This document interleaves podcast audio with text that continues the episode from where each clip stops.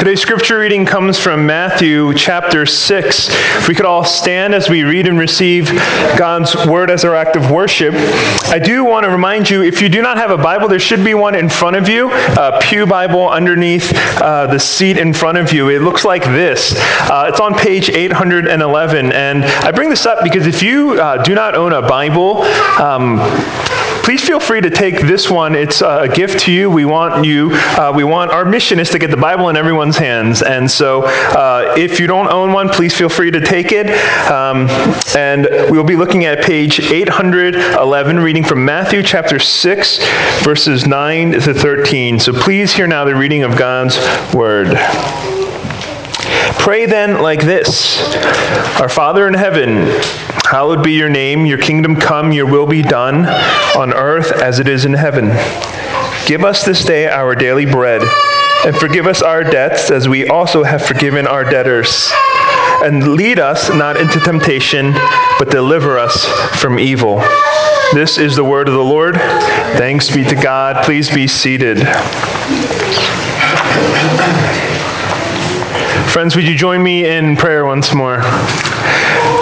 God, we come to you in prayer, asking that you would speak to us. Uh, speak to us as the God of the universe, the one who spoke powerfully and created everything with just your words.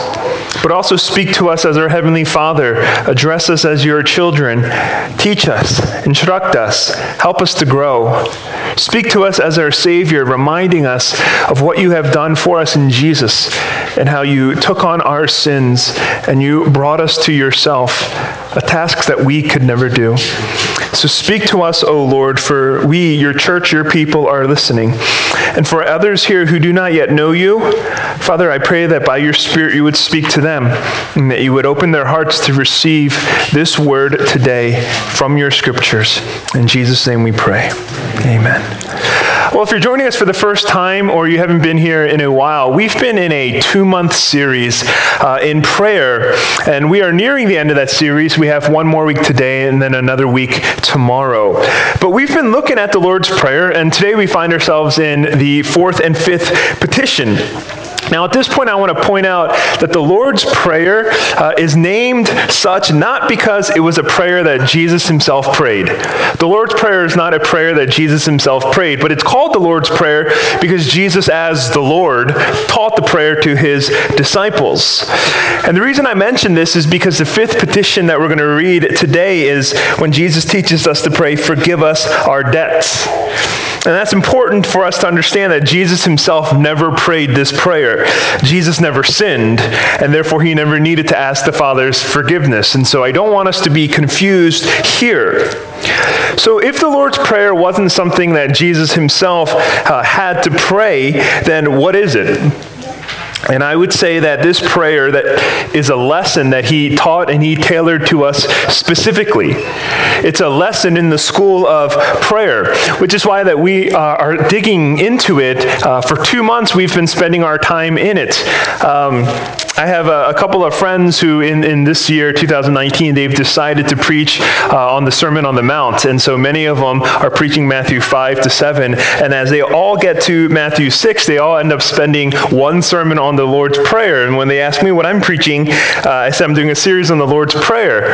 And they say, What do you mean a series? Isn't that just one sermon? And I look at them and I say, Friends, well, we're spending eight weeks on it. Why? Because this is a lesson Jesus has given to us.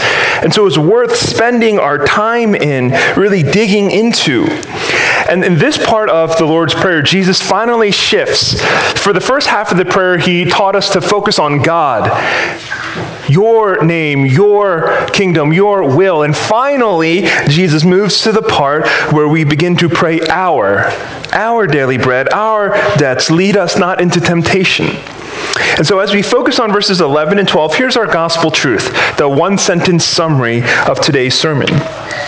Praying for provision and pardon teaches us we are needy and dependent children, and God is a good and generous Father praying this prayer, give us this day our daily bread and forgive us our debts, for provision and pardon teaches us who we are, needy and dependent children, and who God is, a good and generous Father. And so today's sermon follows a very simple outline simply provision and pardon. So let's start with this first point on provision. Jesus begins in verse 11 Give us this day our daily bread. Now, what does daily bread refer to? The interesting thing about this verse is that the early church fathers, men who wrote within a few hundred years after Jesus himself, they wanted to spiritualize petition because they thought it was way too common and too low of a request to ask God for something as simple as physical bread. And so, in his commentary on the Sermon on the Mount, uh, scholar John Stott writes this. He writes about these early church fathers. It seemed to them improper, especially after the noble three opening petition relating to God's glory, that we should abruptly descend to so mundane and material a concern.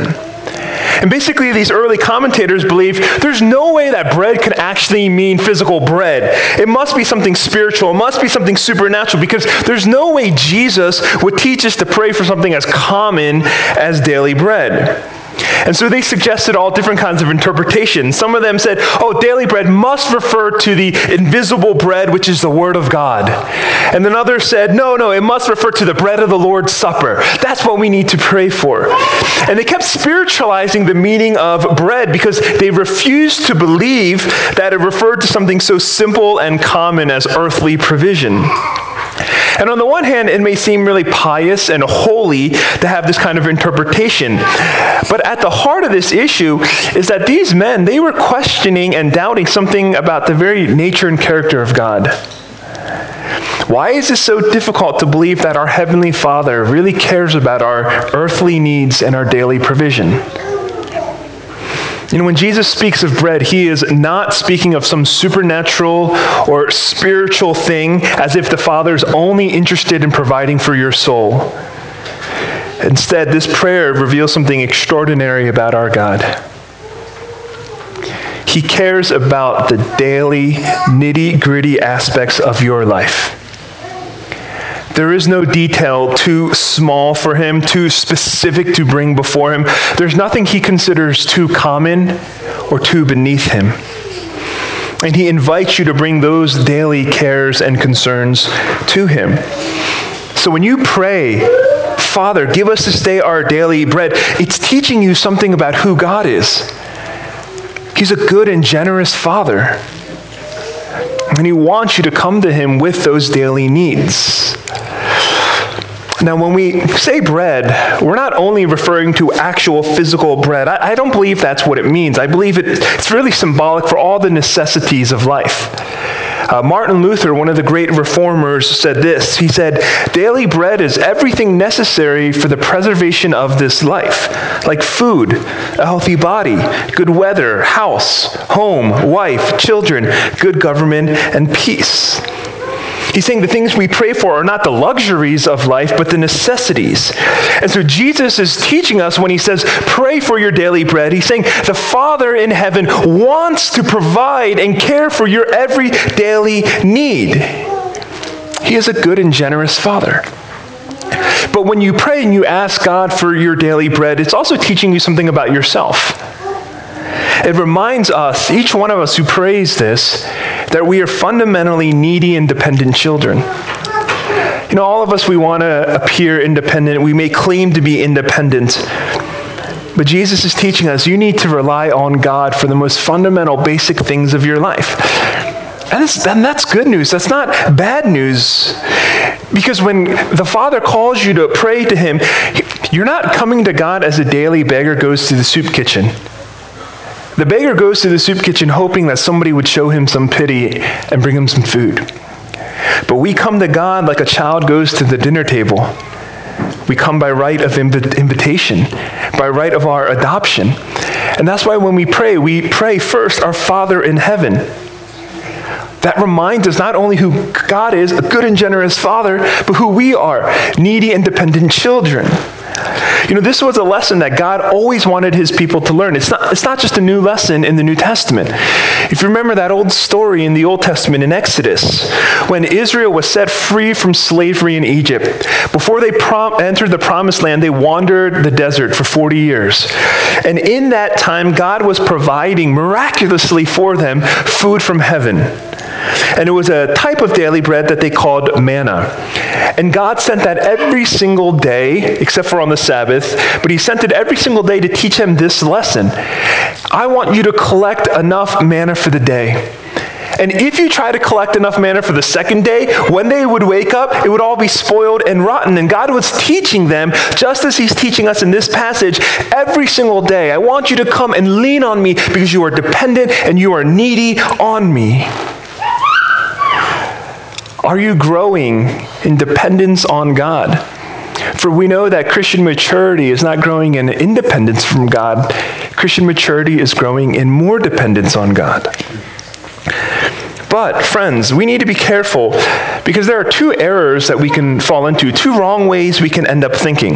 The first is this if God wants me to pray for daily bread and, and He's a good and generous Father and He wants to provide all these things, then all we need to do is pray, and we don't actually have to work hard, be responsible, plan wisely. Oh, God will take care of us. And although it's true that God provides our daily bread, that doesn't mean believers are to be lazy or idle and expect God to just provide in extraordinary ways at all times. God provides through the ordinary means to diligent work, diligent labor, discipline.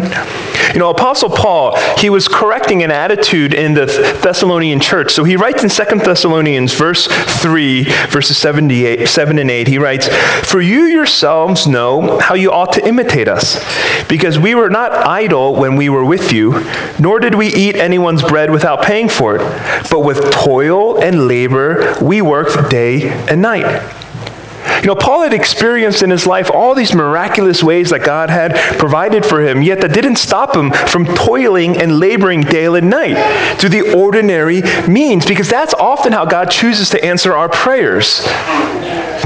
When I was doing college ministry for many years, you know, occasionally students would, would text me, call me, and they would ask, Hey, I have a test coming up. Can you pray for me?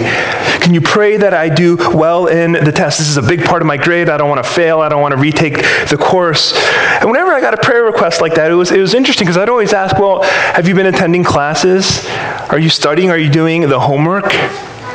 And you know the answer already. they hadn't been faithful in any of those things. They would say, Well, that's why I'm asking you to pray for me.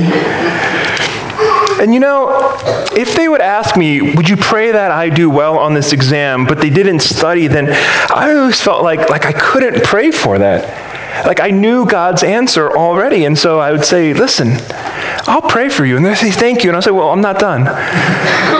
I'll pray that God gives you a peaceful heart after you fail that exam.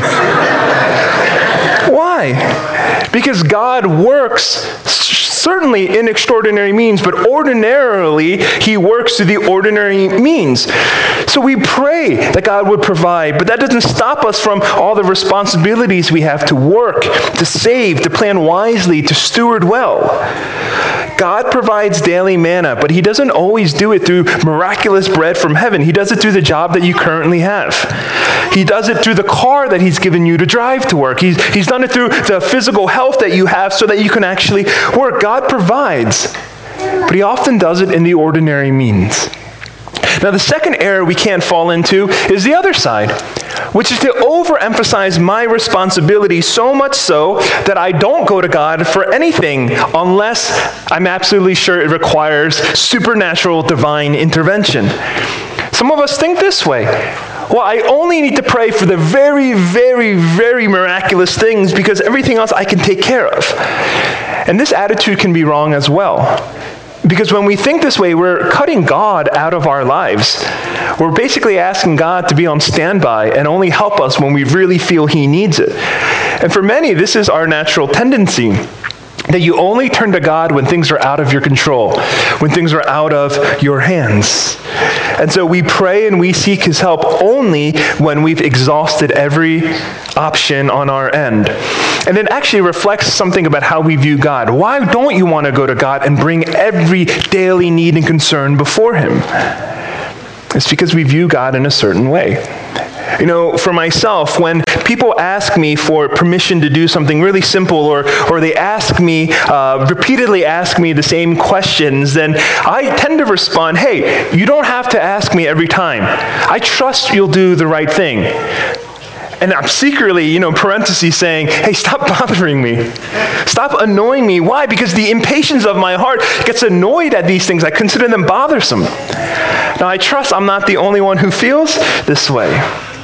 I only feel like being interrupted or bothered is worth it when one, it's either something really important and urgent, or two, it's something only I can do. Then I will avail myself. Then I will help. But other than that, hey, leave me alone. But is God like that? Is God in heaven saying, hey, don't bother me unless it's something really, really important or something only I can do? Does God really want to minimize FaceTime with you or does he want to maximize it? Does God care so much about efficiency that He only wants you to come to something when you can't do it on your own? And the answer, of course, is no. God is inviting you to come to Him every day asking for daily bread, daily provision. And so, praying, taking on the posture of praying, God, give us this day daily bread and the things I need, reminds us of who God is a good and generous Father, and who we are needy and dependent children. Well, let me ask you when you pray, or if you pray, are you reminded of these two things? When you come to God and you pray, are you aware of how good and generous and gracious He is? When you come to God and pray, are you aware of how dependent and needy you are on Him? Now, before I move on from this point, I do want to address two practical concerns. Two practical concerns about praying for daily provision.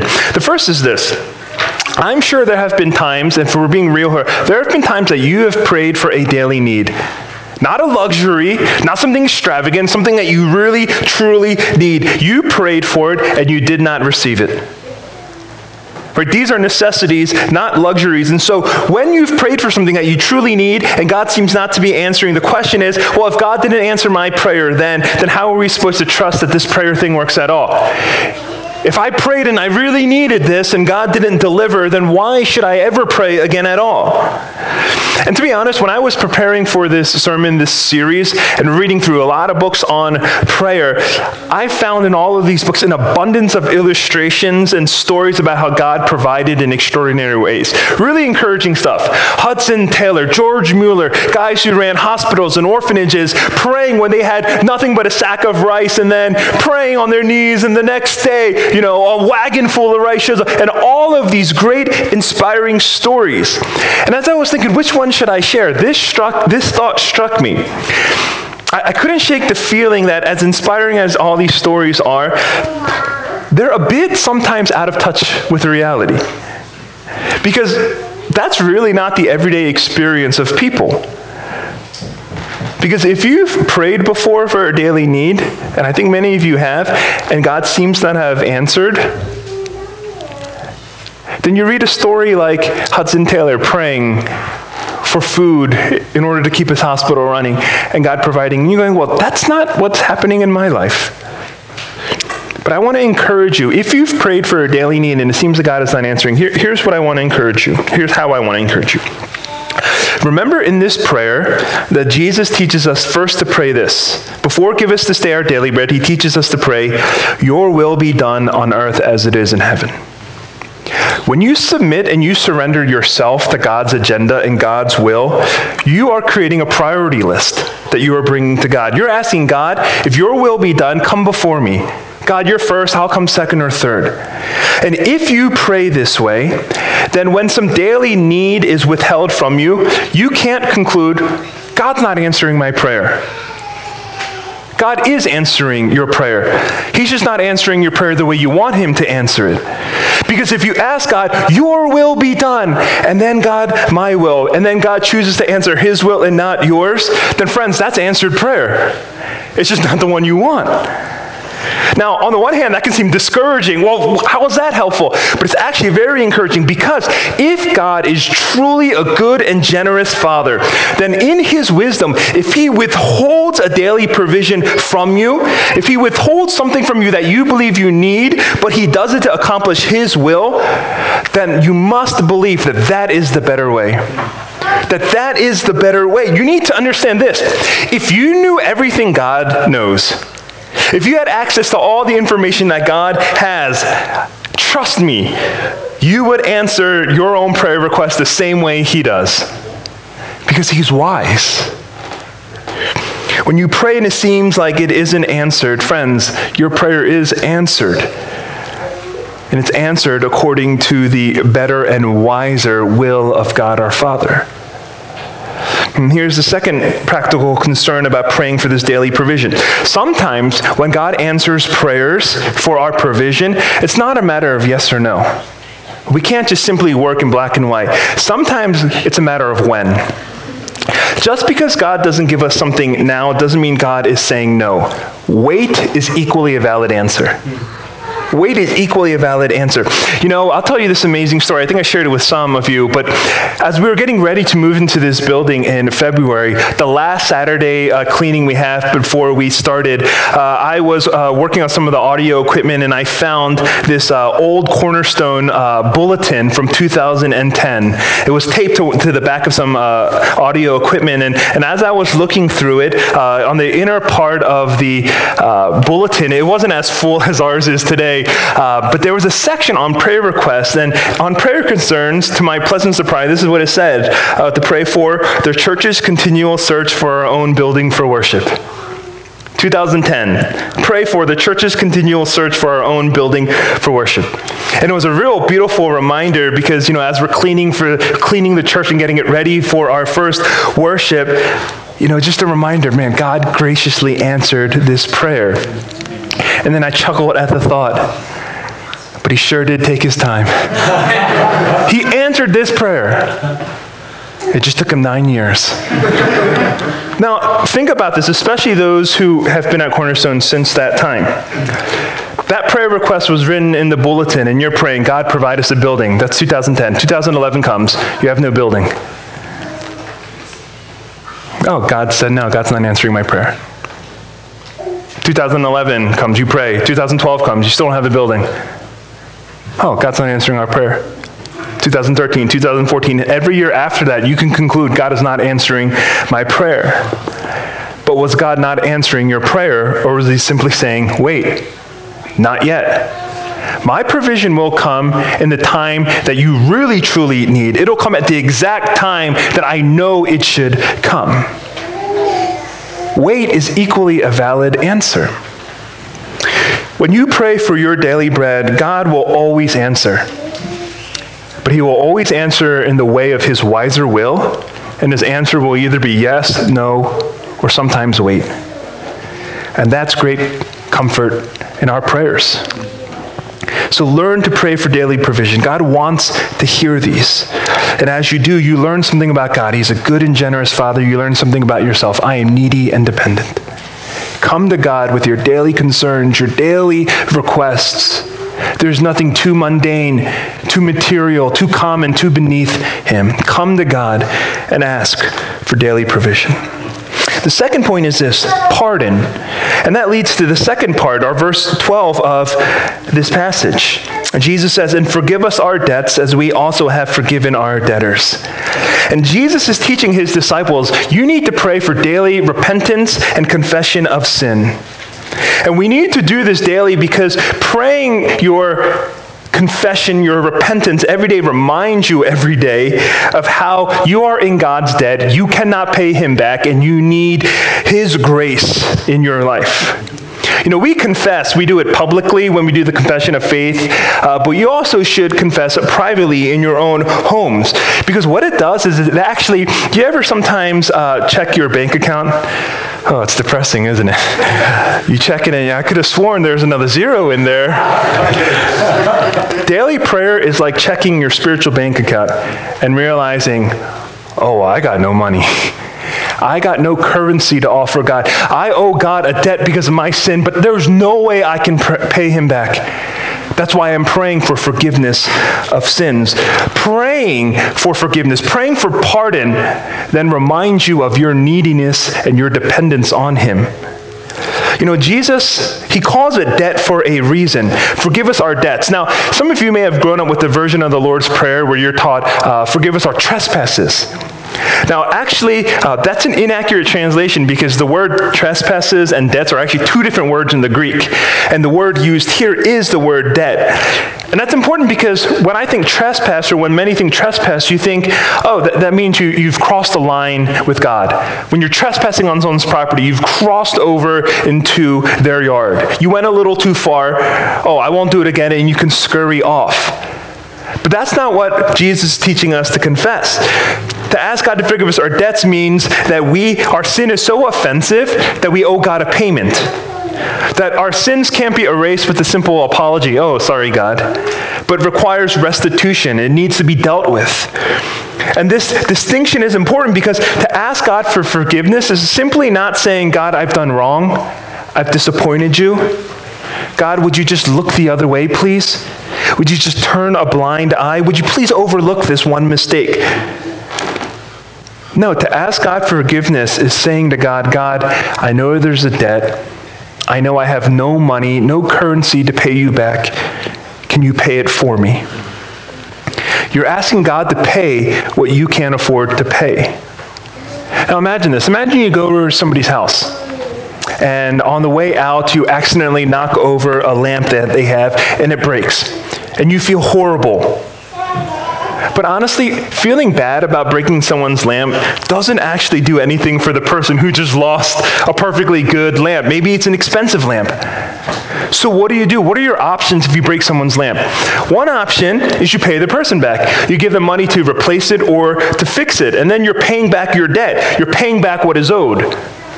And then it's all good. But if you have no money or the lamp is so expensive that you don't have the money to pay back to pay it back, you can't pay your debt. So what do you do? You ask for forgiveness. But in asking for forgiveness, you are not asking that the debt go unpaid. The debt can't go unpaid because if you're asking someone for forgiveness, then what you're really asking is pay my debt in my place.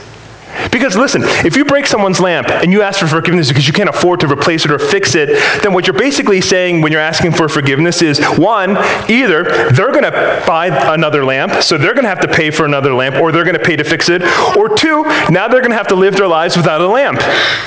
So, in either way, in either case, they are taking the hit. They are absorbing the loss for your offense. They are paying your debt in your place. You see, when you ask God to forgive you for the debt caused by your sins, you're admitting, God, this is too expensive. I can't repay you, but you're doing more than that. You're saying, God, can you pay my debt for me? But here's the thing about the debt of our sin the debt of our sin is the cost of our lives. That's why Paul says in Romans 6:23, the wages of sin is death. So asking God to forgive your debt is simply not asking God to turn a blind eye to your sin. Asking God to forgive your debt is saying, God, I don't want to die as a payment for what I did wrong. Can you pay that debt for me? Now think about how offensive that is. Imagine somebody broke into your house. You just, you know, you, you don't trust the bank, so you had uh, some cash stored in your closet. They stole $10,000 from you. They stole it.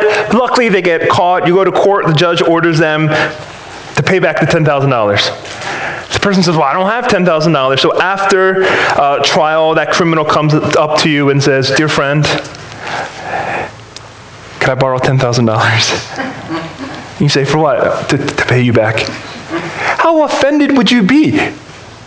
You just, they just wronged you, and yet they have the audacity to come to you and ask for you to pay back the debt that they owe to you.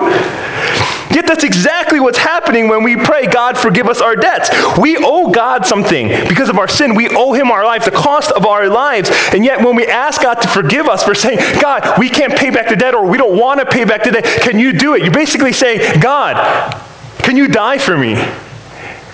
Can you pay back this debt at the cost of your life? Now imagine how offended God should be at something like that, how outrageous this request is. But here's the interesting thing as outrageous as this is, as wild as this is, there's a more outrageous, more perplexing, more uh, absolutely offensive response. And that's when God says, okay. That's when God says, okay, I will give up my son who lived a completely innocent life. I will give him up as a payment for your sins. You're asking that I die in your place after you offended me? Okay. Here's the gift of my son. Now, that message, can you believe it? And if you don't believe it, don't you want to believe it? You know, the Christian gospel, the good news we believe is that before you even ask, God sent his son, Jesus, into the world to pay your debt of sin by giving up his life on a cross where you deserved to be. So many times we talk about Jesus' death as a sacrifice, and it is a sacrifice, but it's more. It was a payment. It was a payment for the debt that you owed to God, so that Paul in Colossians chapter 2, verses 13 to 14 would say this and you, who were dead in your trespasses and the uncircumcision of your flesh, God made alive together with him, having forgiven us all our trespasses. How? By canceling the record of debt that stood against us with its legal demands. How? This he set aside, nailing it to the cross. You see, when you pray, God, forgive me this day for my debts, when you pray for forgiveness, you're being reminded of two things. One, I'm a needy and dependent child. I cannot pay this on my own. And second, you're being reminded God is a good and generous Father who would make the payment in your place. And on that cross, when Jesus died, he paid the full cost of your sin. All of it. He paid it all. See, this is the gospel. This is good news. The question is do you believe it?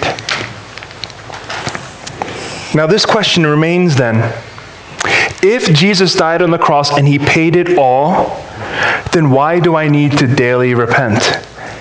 You just said Jesus died. If I believe once, isn't that enough? Why do I have to daily confess and ask for forgiveness? And I answer in this way Daily confession is important because unrepented sin has a way of ruining our fellowship with God.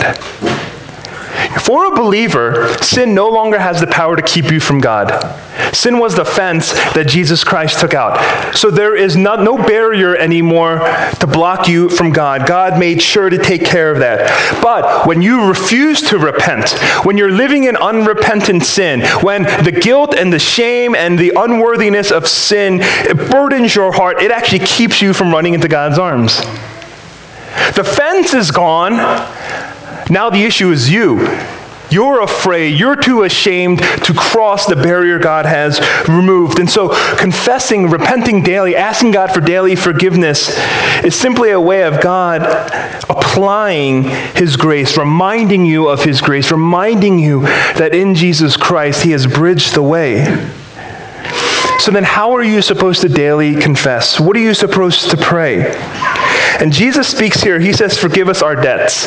But remember the Lord's Prayer, it's a model prayer. It's not, we're not uh, simply to recite this prayer. So Jesus is actually uh, almost basically saying, Fill in the details. What are your personal debts? Ask God for forgiveness for those things. Be personal, be specific. But let me ask you a question. If you've ever asked God for forgiveness, have you been personal? Have you been specific? Or do you confess generally, abstractly?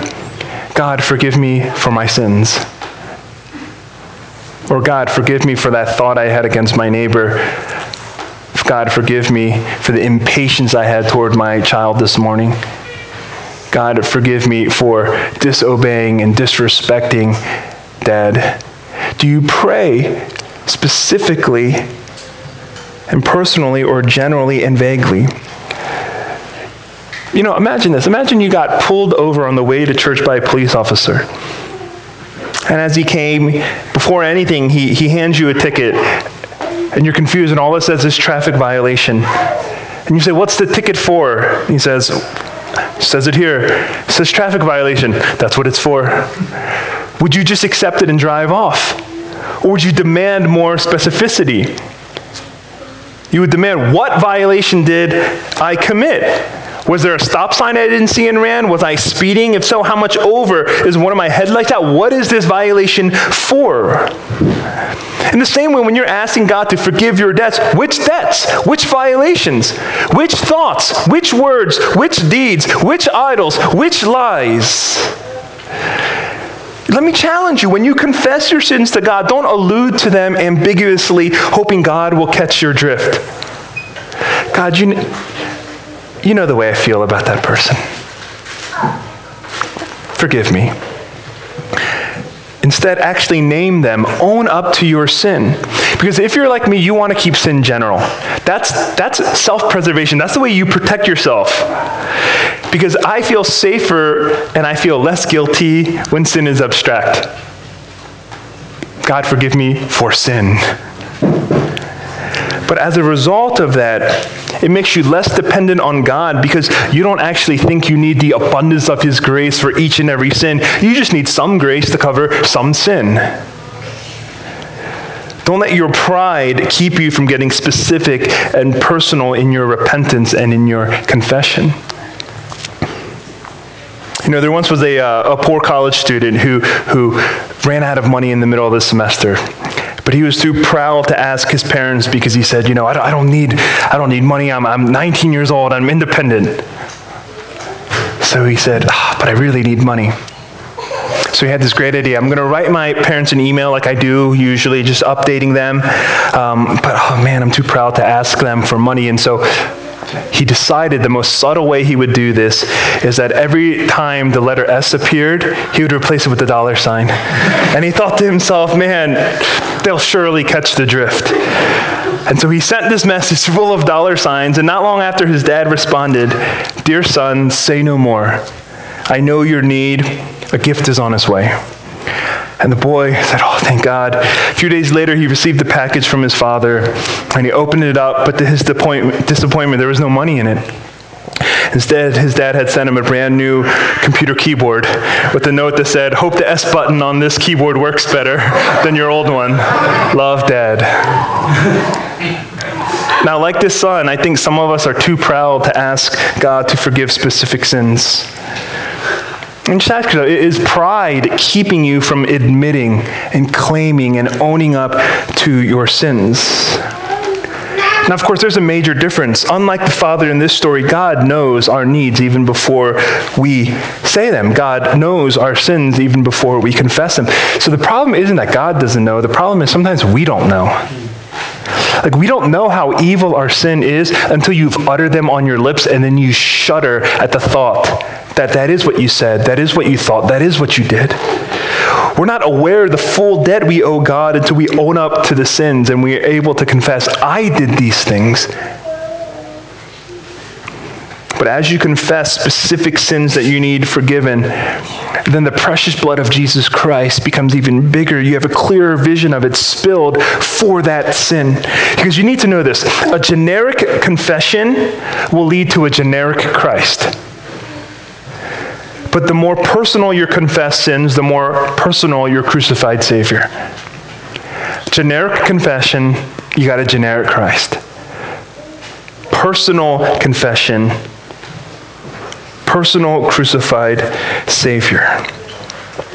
Now, as we close our time together, remember this God invites you to pray to Him because He is a good and generous Father, and He knows you are needy and dependent. So pray for daily provision, pray for daily pardon. You know, prayer is good for you because it really helps you understand who God is and who you are. And so this week, very practically, focus on two things on prayer. Focus on praying for provision and pardon. Pray for your body and the daily bread you need. Pray for your soul and the daily forgiveness you need. And as you focus on these two things this week, May you come to know your Father in heaven who is good and generous and gracious to you in Jesus Christ. Let's pray. As we close our time, I do invite you just for a, a moment of personal response and personal prayer. If the Holy Spirit has used the Word of God to um, convict you or move you or bring certain thoughts, perhaps you need to confess repent. Perhaps you need to uh, make your desires clear before the Father who wants to hear. But in either case, come before the Father as we respond in prayer. Now may the grace of our Lord and Savior Jesus Christ, who paid it all, and the love of God the Father Almighty, who gave his Son for us, and the fellowship of the Holy Spirit be with you all, both now and forevermore. Amen. Hear the words of dismissal. Let us go forth to serve the world as those who love our Lord and Savior Jesus Christ. Thanks be to God. Go in peace, friends.